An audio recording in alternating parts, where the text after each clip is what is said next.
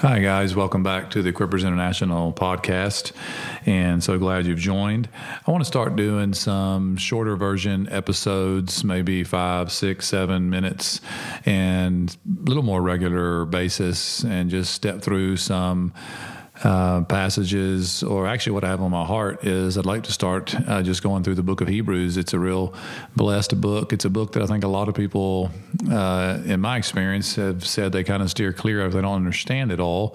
And so maybe this will be helpful for some of you, but I love the book of Hebrews, and I just want to spend some time walking through that, and let's see how that goes. But let's just jump right in. Hebrews chapter 1, verse 1. I'm going to read the first 4 verses and then make some comments and then wrap it up. God, after he spoke long ago to the fathers in the prophets and in many portions and in many ways, in these last days has spoken to us in his Son, whom he appointed heir of all things, through whom also he made the world.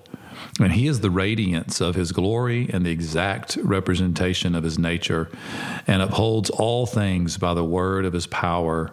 When he had made purification of sins, he sat down at the right hand of the Majesty on high, having become as much better than the angels, as he has inherited a more excellent name than they. Wow, power pack verses. I love it. God, after he spoke long ago to the fathers and the prophets and in many portions and in many ways. Verse 1, the writer of Hebrews just starts right off the bat, and he says to his audience, obviously Hebrews, the title of the book, and we don't know who wrote the book of Hebrews. Some will speculate, but I won't do that.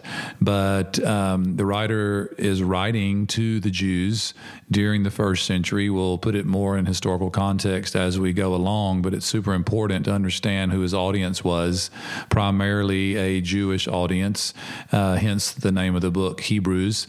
And he goes on record from the very get-go to say, I recognize that you appreciate that God spoke in many different ways, he says, through the prophets and in many portions and in many ways. We don't know what all those portions and all those ways are that he might be referring to.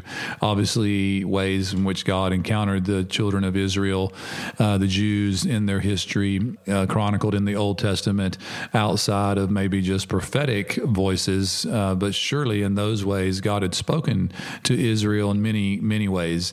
And he says, look, you know, God spoke in the past long ago to the fathers, a reference to obviously Abraham, Isaac, and Jacob, and all the patriarchs of the Jewish people. And he says, but in these last days he spoke to us in his Son, whom he appointed heir of all things.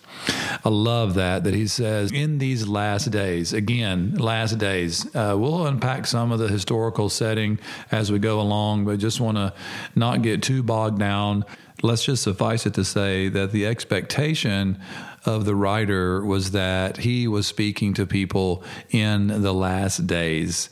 And he says that in these final last days, if you want to put it that way, God has spoken to us in his Son, literally through his Son. Jesus came, he came on the scene in the first century historically, and he spoke. He brought the message of the kingdom. He brought God's intention. He spoke. So there's only a couple accounts in which God actually speaks from heaven concerning his Son in the Gospels. And in those accounts, one is at his baptism and the other is on the Mountain Transfiguration. And it's recorded in different places in the Gospels. I won't go back and look at each reference, but he says there on the Mount of Transfiguration, "This is my beloved Son, in whom I am well pleased. Listen to him." You know, Jesus also said on the Sermon on the Mount there toward the end, when he talked about the man who builds his house on the sand and the man who builds his house on the rock, and he basically concludes that little part of the message, and he says, "So is he who listens to my words and obeys them." My encouragement today in this little episode is to encourage us to listen to Jesus. There are so many competing voices, even good voices. I mean, for the people of Israel, the prophets and the various ways that God spoke to the children of Israel, they were highly valued. But the writer of Hebrews says, in these last days, he has spoken in his Son. And listening to Jesus, not listening to other voices, not listening to other opinions, not listening to the news, let's just be very specific, not listening always to social media, not listening to the signs that we see and the things we try to interpret and the way we think we understand things unfolding. We need to listen to Jesus. Jesus has plenty to say. And as we step through this book of Hebrews in these little devotionals, you're going to find that what God is communicating to us through his Son is so powerful, and it will keep us in a place of focus, in a place of peace, in a place of rest if we will just listen to him. So I just want to stop there today. As I said, just short little clips. I hope you'll be encouraged. Get into the book of Hebrews, read along with me, and I'll see you in the next episode. Be strong, be courageous, and love Jesus more.